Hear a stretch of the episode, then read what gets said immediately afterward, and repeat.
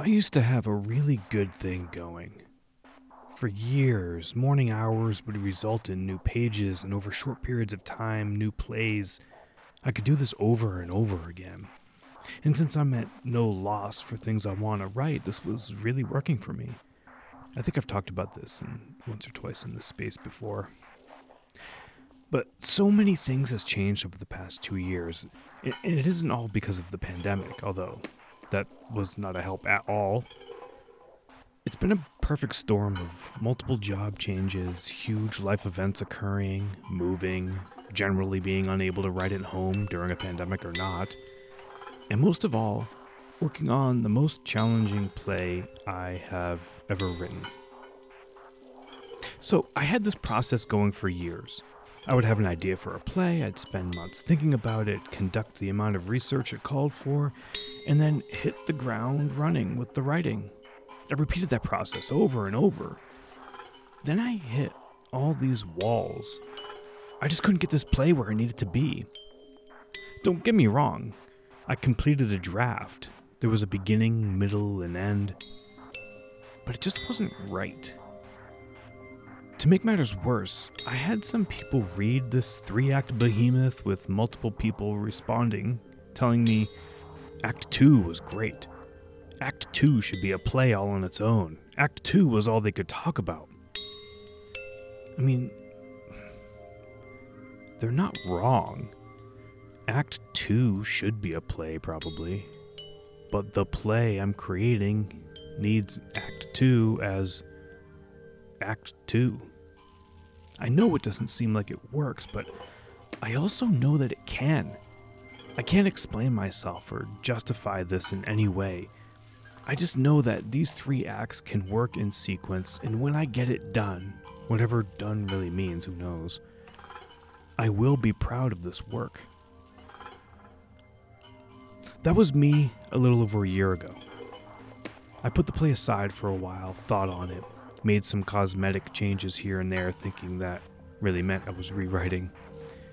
Months passed. I had other projects I wanted to move on to, collaborators waiting on me for things. I just couldn't do it. I was so stuck in my head about this play. So I decided to do a couple simple things I had never done before, but both things I did have done wonders for my thinking and my output. First, I decided to connect with a dramaturg I long admired to see if they'd be willing to help me work through this piece. I set aside a little bit of money and told them what I could afford to pay, and we agreed to work. And I have to tell you, involving another person with an outside perspective and zero connection to the play was a huge help for me to open up my brain and crack this play open. I took a ton of notes, as did this dramaturg, and I must have read over them 1,000 times. Over the next 6 months or so, I was sure I knew what I had to do. But again, I struggled with finding the quality, focused time to make it all come together. So I did the second simple thing that changed the game for me. I created my own little mini writer's retreat. I drove a few hours away from home and spent several days in an apartment with groceries, coffee, and water. I spent, for maybe the first time in my writing life, full days writing. Because of life and work and the opportunities provided me or not, I have never been able to dedicate full consecutive days completely focused on the writing. And it was incredible. I got an unbelievable amount of writing done. And best of all, I finished what I wanted to finish. Is this play done? But for the first time since I started thinking about it 5 years ago, I feel good about what I created. And I think I'm actually proud of it. The moral to the story: don't let the obstacles define your writing. Just like the characters we create, we need to actively pursue our own goals and battle our way through. Use whatever you have access to. Do whatever your budget and privilege allows. Be an obstacle to your obstacles and get the work done.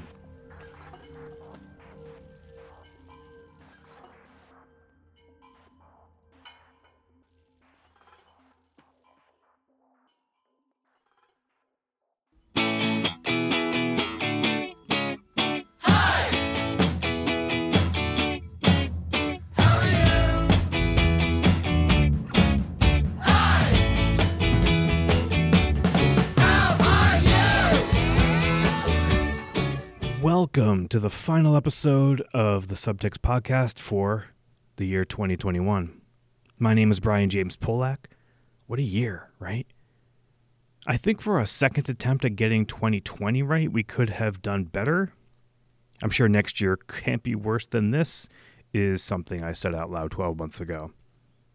What I'll say now is I hope in 12 months we are still here doing this, creating, talking, sharing, and doing our best to be good stewards of the theater. 2021 has been incredible for the Subtext. We started the year with an awesome conversation with one of my favorite playwrights. I spoke to Pulitzer winners, Tony winners, an Oscar winner, flat-out legends. And I got to spend time face-to-face with some of my favorite people and share their stories. I encourage you to go back and listen to the episodes we created this year if you haven't already. And this year isn't even done yet, because on this episode, I talked to another amazing writer, Haruna Lee. Haruna is an award-winning Taiwanese Japanese-American theater maker, screenwriter, educator, and community steward who describes their work as rooted in a liberation-based healing practice. Between 2010 and 2020, Lee created 6 original works with their own ensemble. Their works include Suicide Forest, an Obie Award-winning New York Times Critics' Pick directed by Aya Agawa.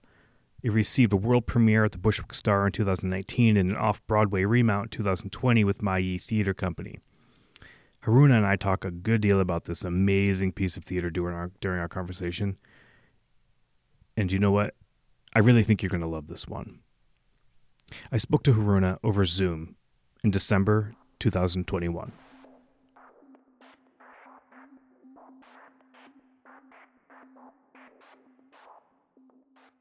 What were you like as a kid?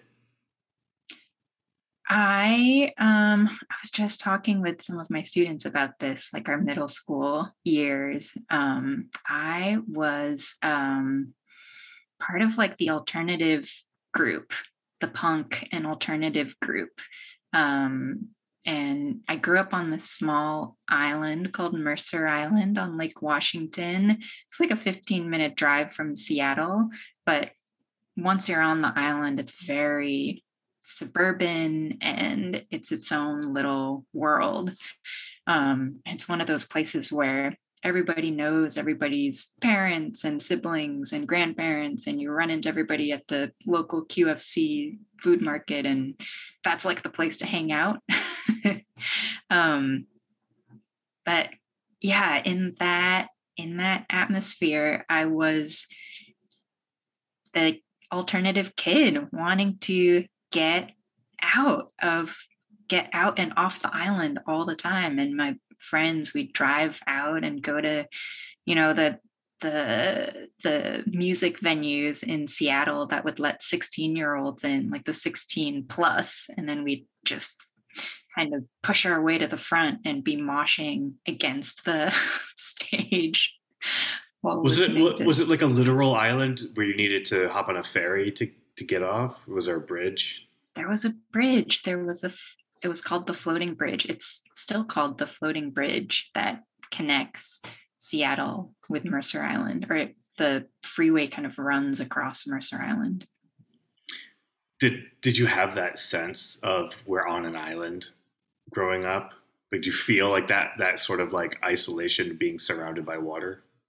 Yeah, there was this feeling of on the island. And I mean, the school's mascot was the Mercer Island Islanders. So there's a bit of like pride there, school pride. But a funny thing about me is I think I've spent most of my life on islands, like Japan, growing up in Japan before Mercer Island. One of my favorite places in the world is Okinawa, which is kind of the southern tip of Japan, an island that connects, really is kind of a connector to Taiwan and Japan. I'm Taiwanese and Japanese, so I feel oddly at home on this island that has its own culture, and it has the folks there speak like this really interesting kind of Japanese that I can't understand when I'm there, and they have their own food that is very much like kind of bringing in both Japanese and Taiwanese, Chinese culture. Mm-hmm. How old were you when you moved from Japan? I was 8. So an 8-year-old is totally, fluent in language, right? Did you more or less? Yeah. I mean, I just imagine. I remember myself as an 8-year-old. I was, fluent. I'm putting air quotes up in English. So you moved to the U.S. and then you're an 8-year-old on another island. On Mercer Island, yeah. In a lake. Yeah. Were you like, as an 8-year-old, were you able to sort of like intellectualize what this was like, how the environment was different and you were in a different country and the people were different? Yeah. Maybe I should contextualize the move a little bit too. We were in Tokyo. I'm 8 years old. My father had just passed from non-Hodgkin's lymphoma. And my mom and my sister and I were in Tokyo. We had his funeral service. And before that, when my dad was alive, we were actually, for his work, we were back and forth between the States and Japan a lot. And I also went to an all-girls international Catholic school in Tokyo. So I was speaking English with these nuns at school all the time. And then at home, it was Japanese because my mom predominantly speaks Japanese. And my dad was like a total polyglot, spoke so many languages. And then my sister and I would kind of like mix English and Japanese in all the ways we could. But my dad passed, and we were in Dearborn, Michigan when he passed. He worked for Ford Motors, and so was at the hospital there. Then we come back to Tokyo, and we hold this big funeral service. And then I think my mom had a conversation with family and friends, and they all were asking her to change her name, last name, back to her Japanese name, so that we wouldn't be discriminated against in Japan. My last name being Lee, and her maiden name is Nawata. And my mom being my mom, was just livid. And she picked Seattle, of all places, where she had one contact. I think it was like some college friend who lives out like in Eastern Washington. And she was like, we are going to Seattle. Your father talked about, the University of Washington's campus as being beautiful. And this is where we're going to go. And so we picked up all our stuff and left. And it was the three of us in Seattle for this really strange kind of liminal experience of like, we weren't in school. I don't know if my mom really knew what she was doing. And we were just down the block from Pike Place Market in downtown Seattle. And at that time, 20 plus years ago, it was just a different kind of Seattle. There's a lot of unsheltered folks and I think like neurodivergent folks, and it was kind of a weird world to step into. And my mom would take us to Pike Place Market every morning. And my sister and I, my sister's 6 and I'm 8 at the time. And we'd stroll down the market and look at like the makeshift kind of off-brand Beanie Babies that the folks would make. It was all amphibians, like shiny snakes and frogs and that kind of stuff. And then there were also honey, like there were stands selling honey. And so we would get honey sticks. And then finally we came to the stand that was selling ocarinas, which is like a little clay instrument. And my mom bought us 2 ocarinas, and that's what we would play with back in the apartment or whatever it was that we were staying in, the hotel or apartment. And we would just play these little ocarinas all day. I was thinking about how when we go someplace new, we're so I say we, I'm going to talk in terms of me.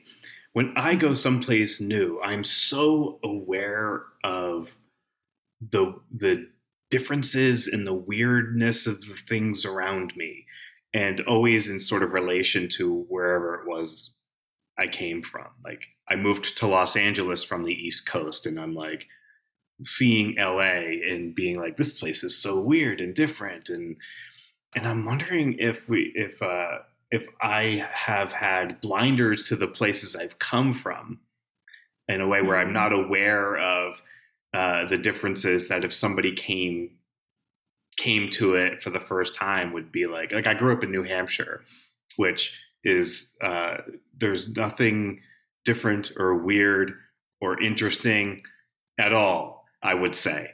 And then you or anybody who has never been there could show up in New Hampshire and be like, this place is bananas, and then see all this stuff that I can't see. And I've started, so that's what I was thinking of when you were talking about arriving in Seattle and seeing this market and all this stuff for the first time. Yeah, it was a totally different world, stepping into a totally different world. And it was kind of like the first marker of us as a family being a trio rather than the four. And in my memory, it really marks that time too. Also like marking this time of like living with a parent who's just grieving the entire time. Were you aware of her grieving? Not as a kid. Yeah. No. And it's only kind of in retrospect that I, like you asked that question of, were you able to intellectualize what this was? And I wasn't. It was like, well, we've stepped through the wardrobe and now we're here in this new world. And now our reality is it's three of us. But in retrospect, I see the little moments where my mother was just fully in her grief, and what a strange thing to do too, to isolate herself. I mean, of course she had such incredible intentions. She wanted us to grow up in a place where she thought we could really be ourselves and keep our last name and, you know, hold on to the parts of us that are our dad too.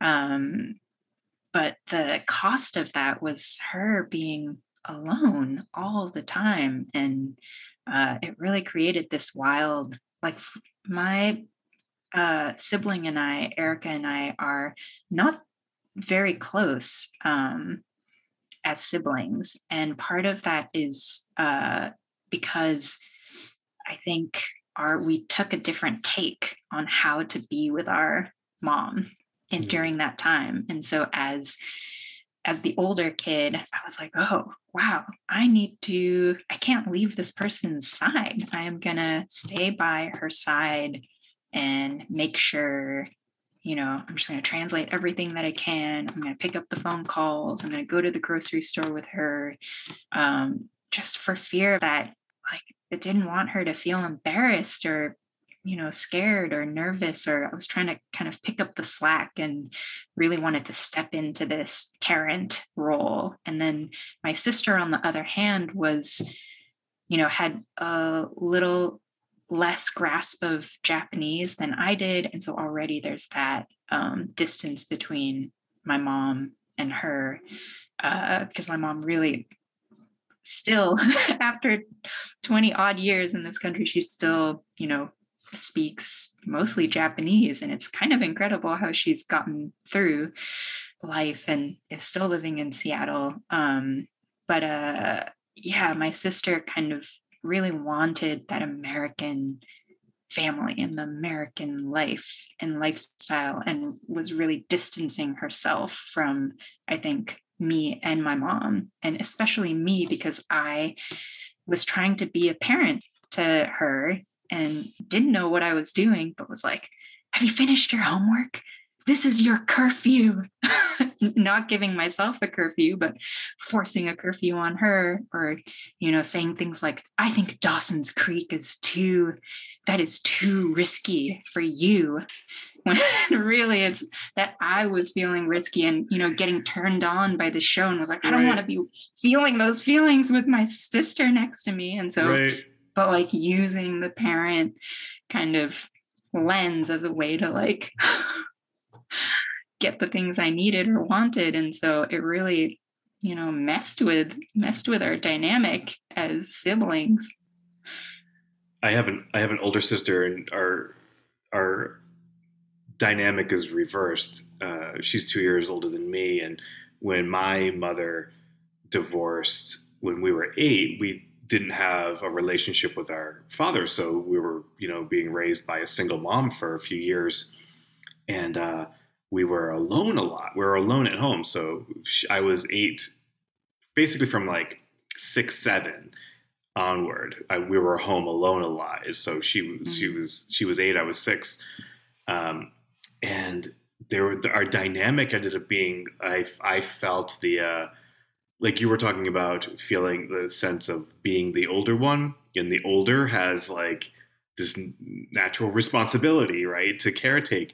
And my older sister was sort of afraid, like just not like her first instinct was fear when there would be like a bump in the night or like something outside the house. It would be like fear. So I latched on to being the caretaker, brave one that like even at from a young age. And, so that was our dynamic for a while. But like I kept thinking about all these parallels that you were talking about with your sister, because my sister and I grew up not particularly close either. And our dynamic between each other and each of our dynamics with our mother were just very different. Like that triangle was just so, so very different. And my older sister and I didn't become close until she basically went away to college, and then I was now in high school. She's gone. Now I appreciate her for the first time. I'm wondering if it was similar with the two of you. Exactly the same. It wasn't until I finally left the triangle. And then there was this distance, and we could finally kind of process, I think, for the first time, what we had done to each other for survival, like the things that happened in that household for survival. And then the process of forgiving each other. And I feel like we're still in that. It's a very soft, a tender place. We're still forgiving each other for past things. And it's just, so I was back home for Thanksgiving, and I always think, you know, oh, it's going to be great. It's going to be great this time. We're all going to be civil and adults, and we come back together in that triangle, and then just all the old behavior and the triggers. And well, back when, you know, you were 8 years old and you came to the US, so this in your early childhood, were the arts part of your life? Like, did you have artists or writers or in your family? So my mother is an artist, and she was in interior design before she met my father. And my father was very, very traditional in his thinking of relationship dynamics and marriage. And so she let that go and became a housewife and a caretaker to us. But after my dad passed, and once we found ourselves settled on Mercer Island, which the way she found Mercer Island too is truly wild. She drove us out. She learned about Mercer Island, drove us out onto this island. And the one and only place we went to on this island is the McDonald's. And we go in, we step in, and you just see her. She's like looking around, and she's like, this is amazing. It's so clean. There's a play space. Like, everybody is so kind. And that's how she chose that island for us to live on, is through the quality of the McDonald's on there. Of course, immigrant mom. Like, how else are you going to pick? But what else do you need, really? Right. the McDonald's says it all.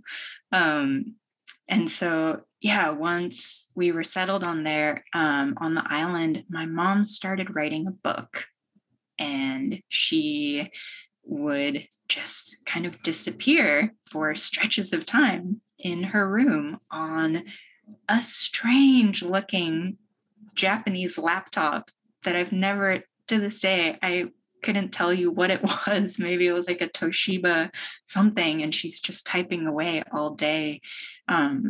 So that was happening in the background. And then at school, I guess it was in the fifth grade, the school decided to put on this musical called Lewis and Clark's Adventure. And so it was about the discovery of the Northwest Territory and how Sacagawea brought these men and, you know, helped them discover the Northwest Passage and that territory. And I decided to audition for it. I was really interested, and this is so, oh my God, horrible and appropriative and terrible. But, you know, I looked at Sacagawea and I was like, I'm in this very predominantly white kind of school and community. And I was like, I look like Sacagawea. I think I am a shoo-in for this character. And I go in and I audition, and then some time passes and the casting comes out, and I got cast as Lewis, as one of the the explorer himself. And that was my first kind of entry point into performance, and realizing that I could step into this most coveted cis white man role and speak with such authority and hold a cardboard gun on stage while all the other characters are pretending to be bears and roaming around. Or there was just this really wild kind of drag moment for me, that felt really powerful. And, you know, in a time when I felt so, again, like stepping in to a world where I just didn't know the rules. I didn't really know the culture. And I felt like my only way to fit in was to just keep erasing the parts of myself that didn't make sense to everybody else. Like, you know, wild moments in classrooms where they're talking about US citizenship and passports. And I raise my hand and I'm like, I'm a dual citizen. I have two passports. And the teacher is just so confused. And all she could do is, you know, say, no, that's not possible. What are you talking about? Things like that, where I'm like, oh, maybe the way I am doesn't make sense here. And so this kind of erasing, and here stepping into this role was like, I was someone else, but I could kind of be myself in it. Do you remember performing and how that felt? Yeah, I do. I do remember the opening scene was sitting on this desk. I mean, maybe it's like it's the predecessor to Hamilton or something. But here's a desk, and here's this like a quill and the ink and a piece of paper, and I'm in my mom's black boots that are knee high, and I have a vest on, and my hair is tied back, and, you know, I get to sit in this desk, and I'm the first thing that opens the musical, and I'm tapping my fingers, and I'm like, oh, what do I need to do? We need to go explore this territory.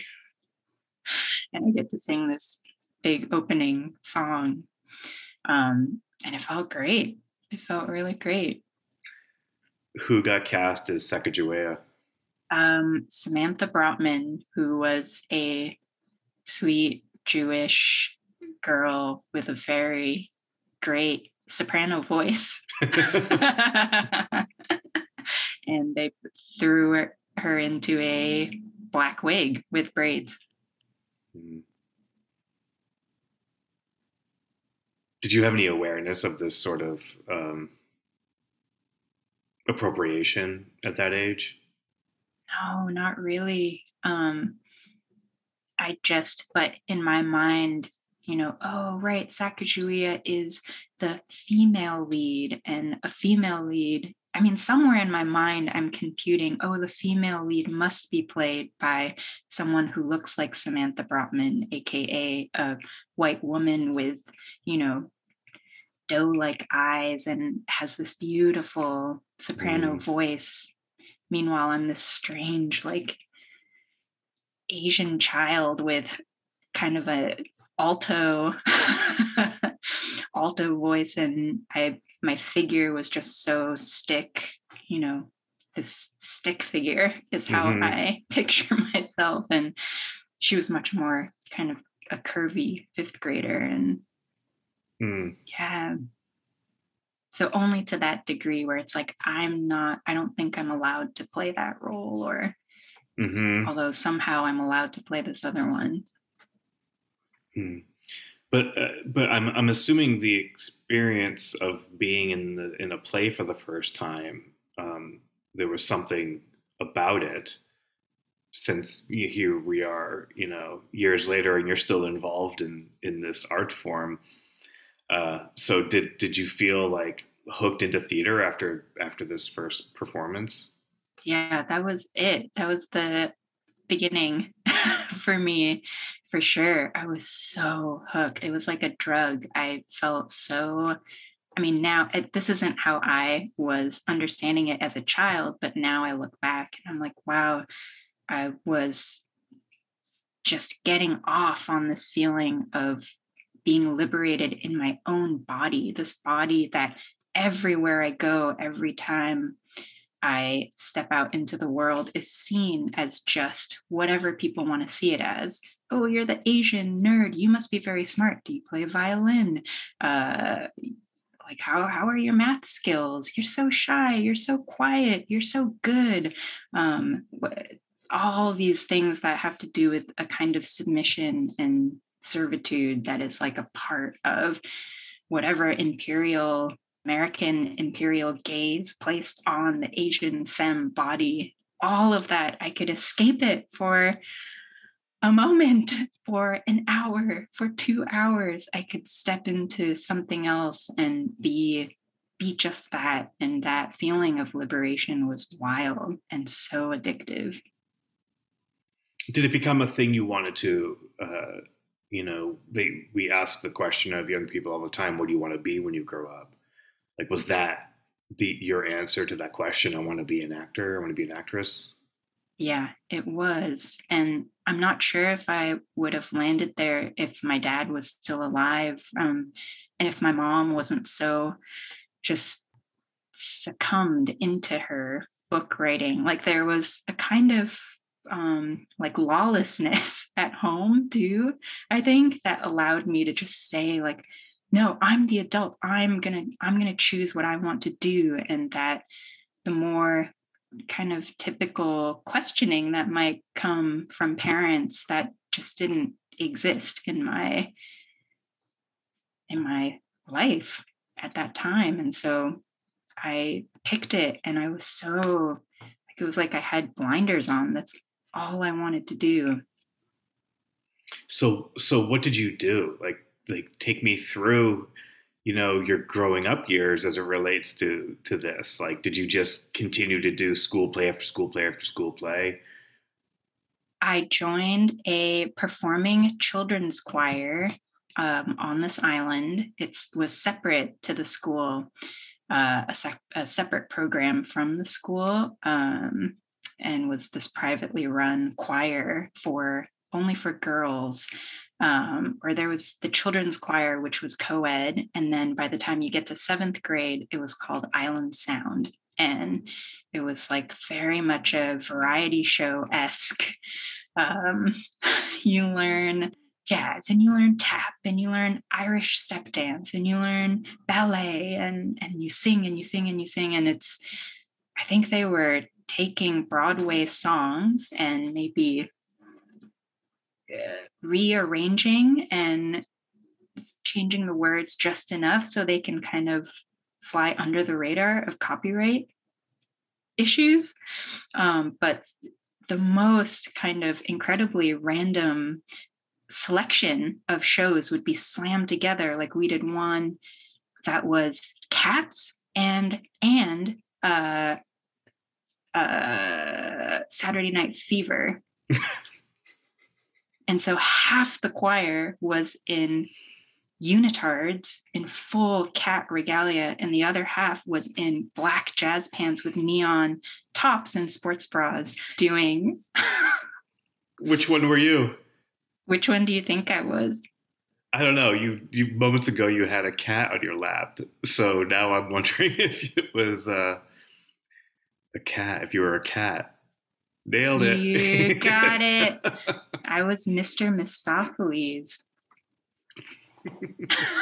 in that version of Cats that was lived adjacent to, that other piece. I love it. Yeah, so I had that. And then in high school, I was part of the drama club, which was run by this incredible woman named Karen Campbell, who, I went to a really traditional school. It's like the football players and the cheerleaders and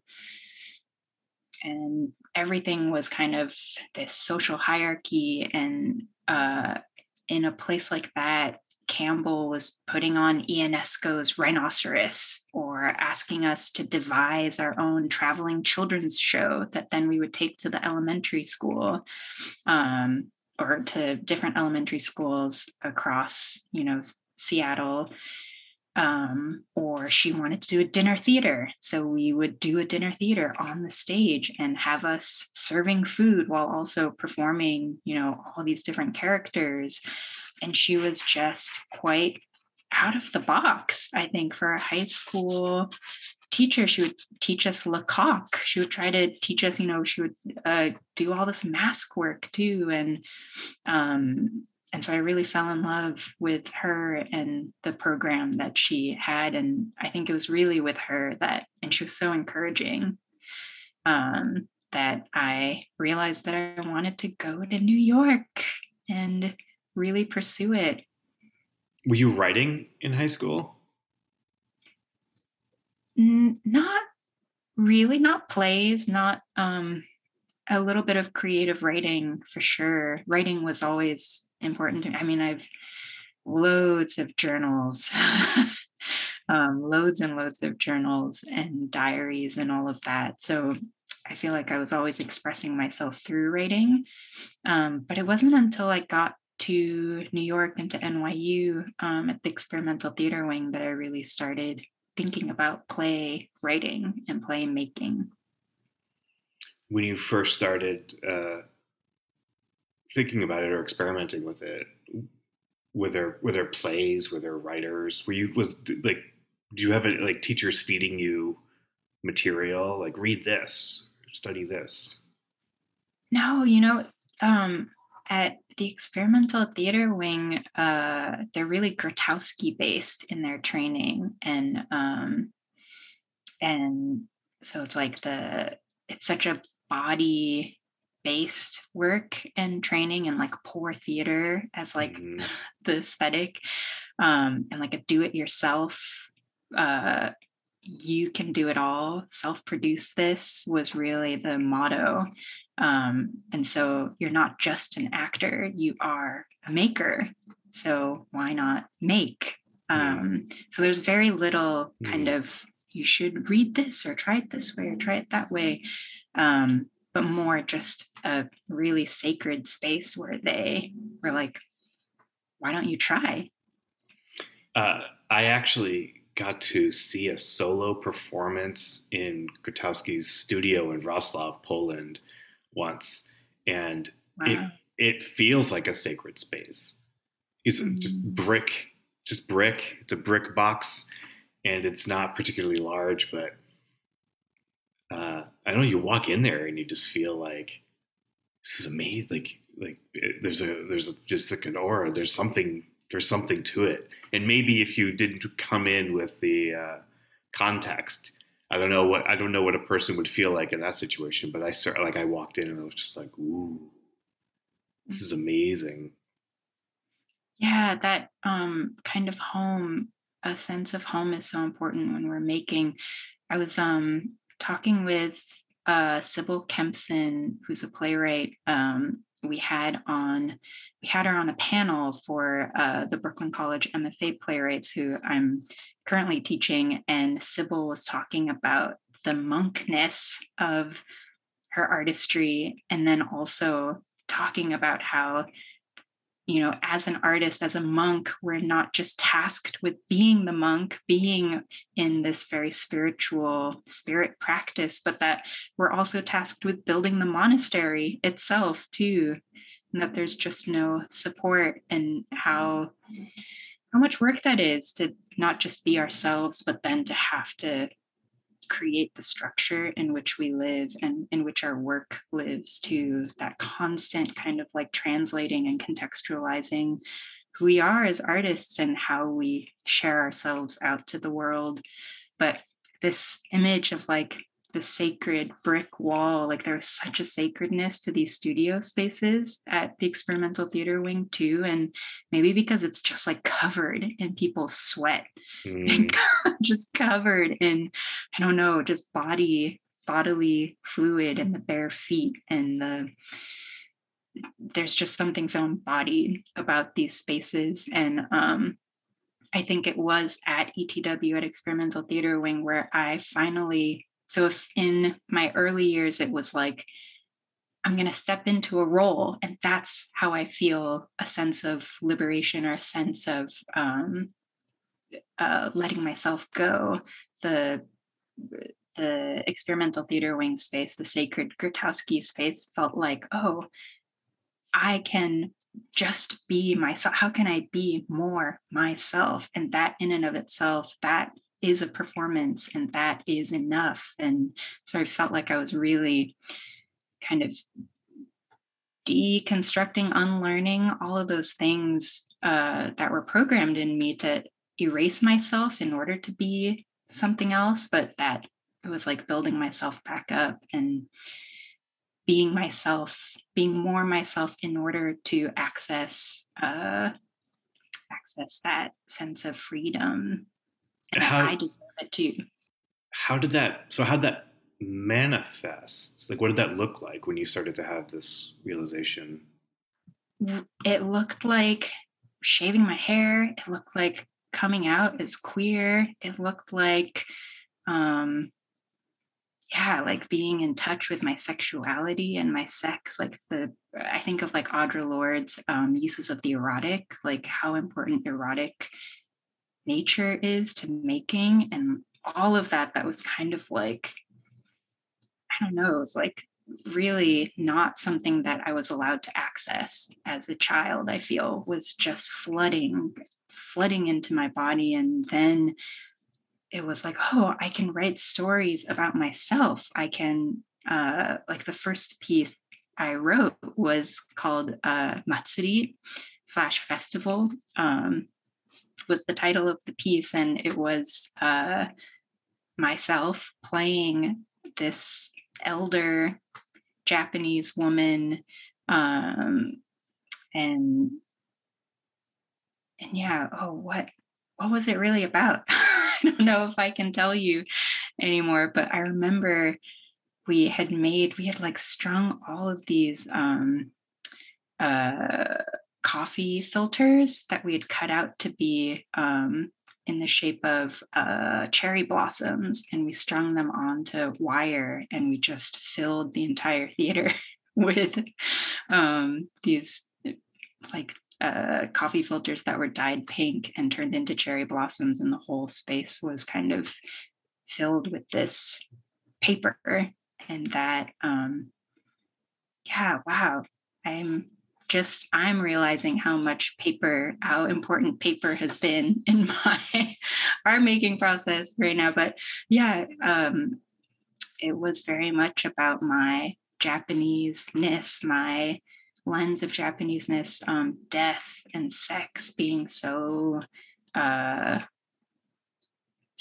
a part of my life. And I think it was using like the 4 seasons, like the play went through autumn, winter, spring, and summer to talk about, to wax poetic on those themes as this old lady. I love that I love this shift from being like, I'm going to enter these characters and act in whatever these characters that people have created, and then forget yourself. And then the shift into creating characters for yourself that are of yourself in some way.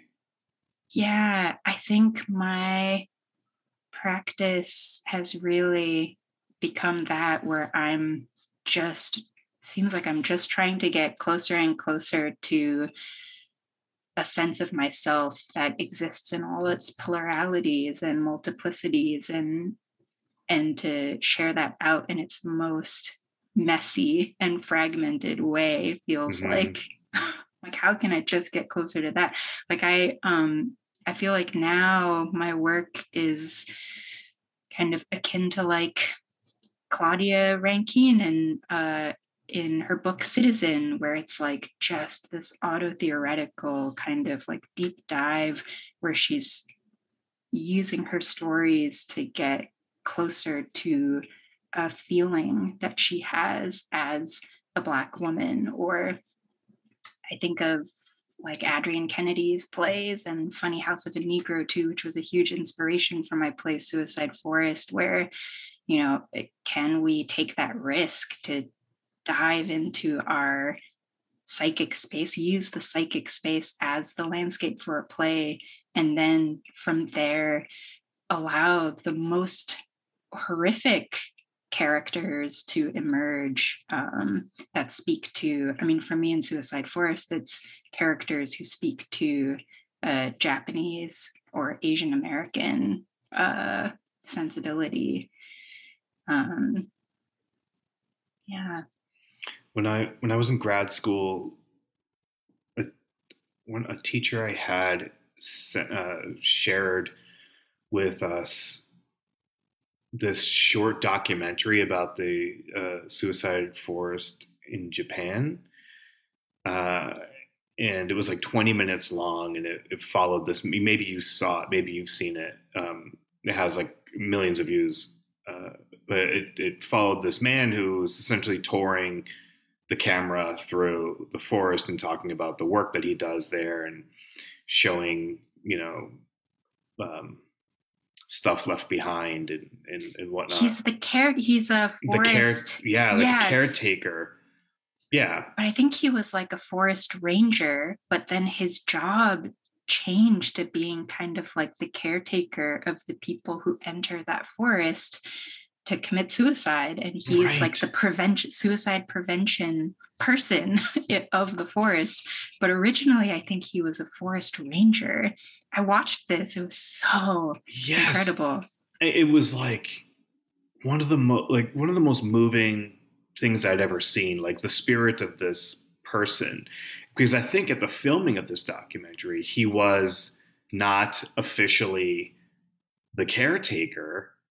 He was like a forest ranger at the time, but I think he evolved into this role. It seemed like it. Anyway, the way he talked about to the camera his job and what he was doing, it seemed like he was evolving into this position. But his spirit was so like, he was so warm and he was so gentle. And it was such it was so moving. I had never heard of this place before. And there is a scene where anybody who's listening, Google it, YouTube, it's on YouTube, you can find it, and I guarantee you'll be moved by it. But he encounters somebody in a tent, and he talks to them for a moment. And it's, so you see this in action, this sort of like caretaker spirit in action. And anyway, this stayed with me for years. It was never, you know, I'm a playwright, and, you know, we always are collecting ideas and whatnot. And this was never something that I was thinking of writing, but it was a thing that always just like stayed with me because it moved me so much. So when I just saw the title Suicide Forest, and I was like, oh my God, somebody wrote about this. But I have never seen it. So I've never seen your show. I've only read about it. So I don't know the connection to if it is like this Suicide Forest, or if it's the idea of some, I'm just curious to hear you talk about this, because it just is eliciting all these emotions in me remembering watching this movie. Yeah, the compassion of that ranger is so moving. And I had watched this documentary as well as part of my path towards finding this forest as the psychic landscape for this play. And what drew me to the forest is that it is the place where Japanese people go to erase themselves. And that act of self-erasure, and just, I mean, connecting that all the way back to what we've been talking about of this as a child, the repetition of erasing oneself in order to be American in this country. And that the forest spoke to me so much. I was like, oh, this is me. This forest exists inside me. I go to this forest all the time. And so once I had that in place, that the play would eventually end up in this forest. And of course, it's not the literal forest, but maybe more a version of Suicide Forest that exists inside me. Then I also knew that, I don't know if you've seen this video, but there was an American kid who went into this forest with, I forget his name, but he went in with his iPhone or whatever it was and just recorded the forest, and then recorded a body in this forest. And there's so many horror movies about Suicide Forest made from an American gaze. And so I knew in my play, the thing that happens in this forest is connectivity, is the softest and most tenderest parts of this play. And so the front half of Suicide Forest is really following this salaryman, so pathetic, this salaryman who is kind of the butt of everyone's joke in this corporate world that he slogs through and has dedicated his entire life to. And then we have this 16-year-old girl, Azusa, who is like that quintessential Japanese schoolgirl, but her entire sex and sexuality is only alive through this male gaze. And the two of them are really at the brink of suicide, I think. And they meet each other and they kind of entertain, sleeping with each other, or do they kill themselves? Or there's just this conversation of sex or death. And the salaryman oversteps and tries to control her, tries to take advantage of her. And we get this epic monologue from Azusa that is her claiming herself. And then that monologue essentially breaks the space apart. Literally the set came apart.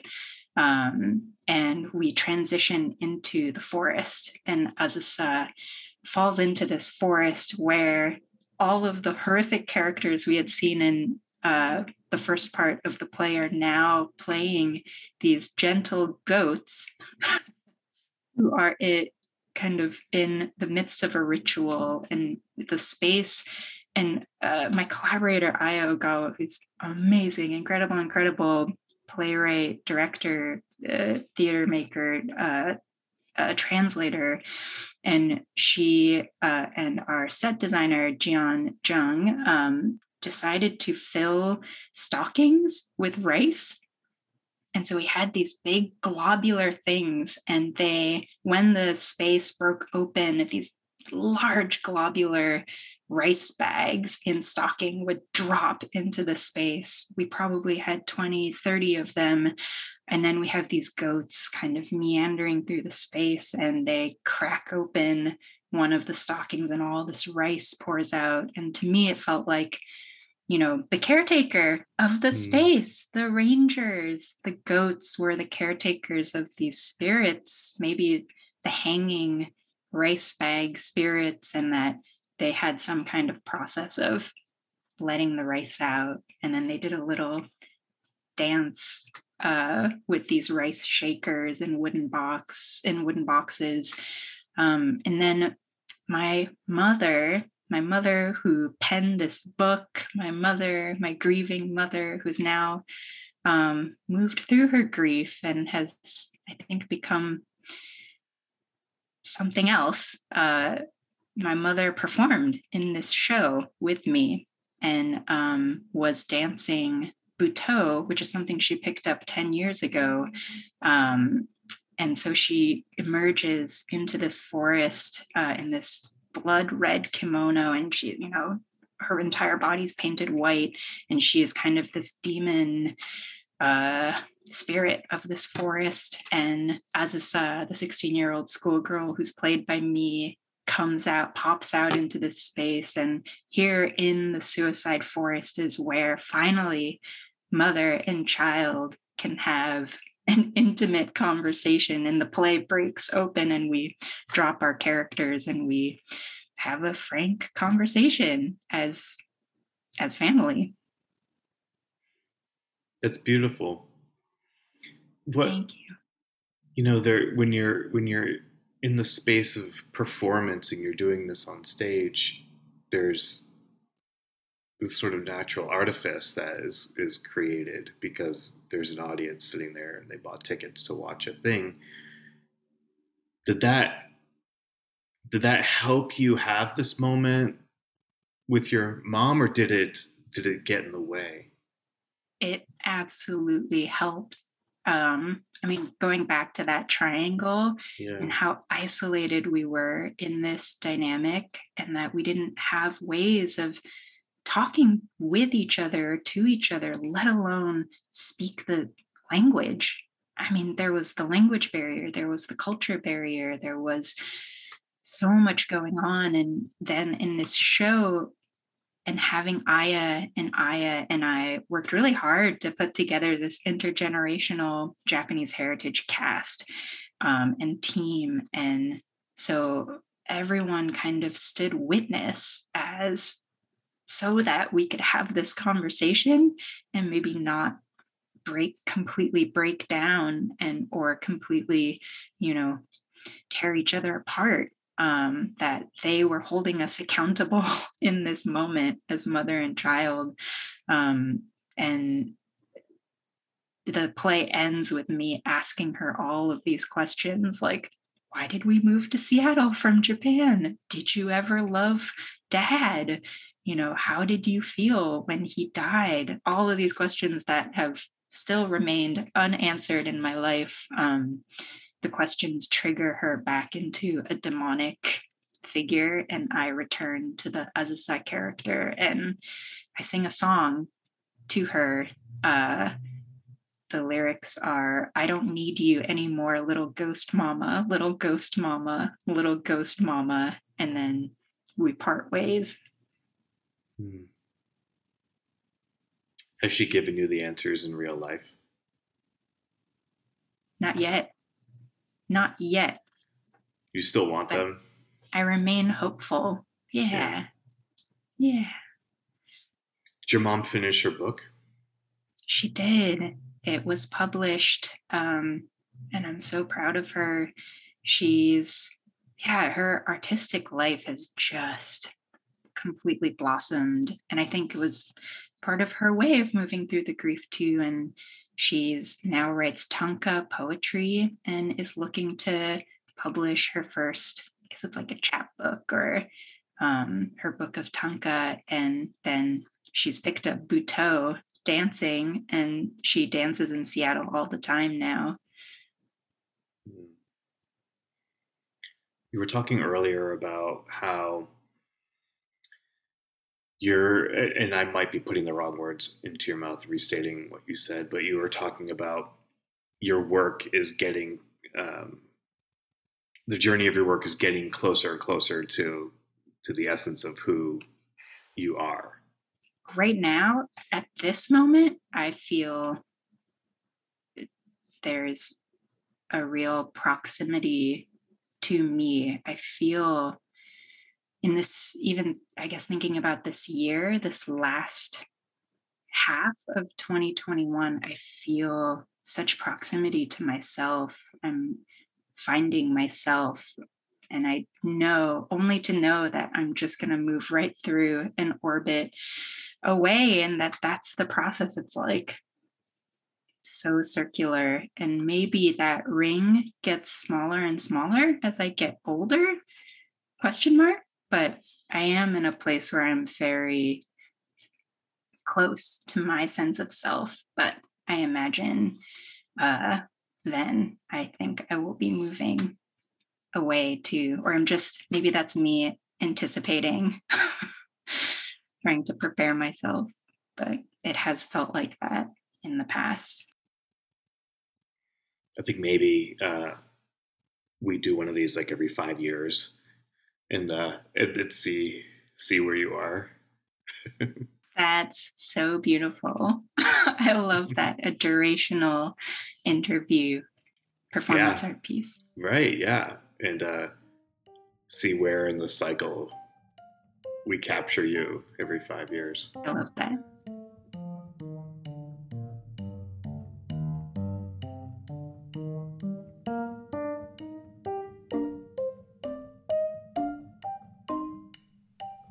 I want to thank Haruna for talking to me. It really was one of the best conversations I've had. They are the best. Haruna has nothing to actually plug at the moment, so go over to their website, read up on their work, and sign up for their mailing list.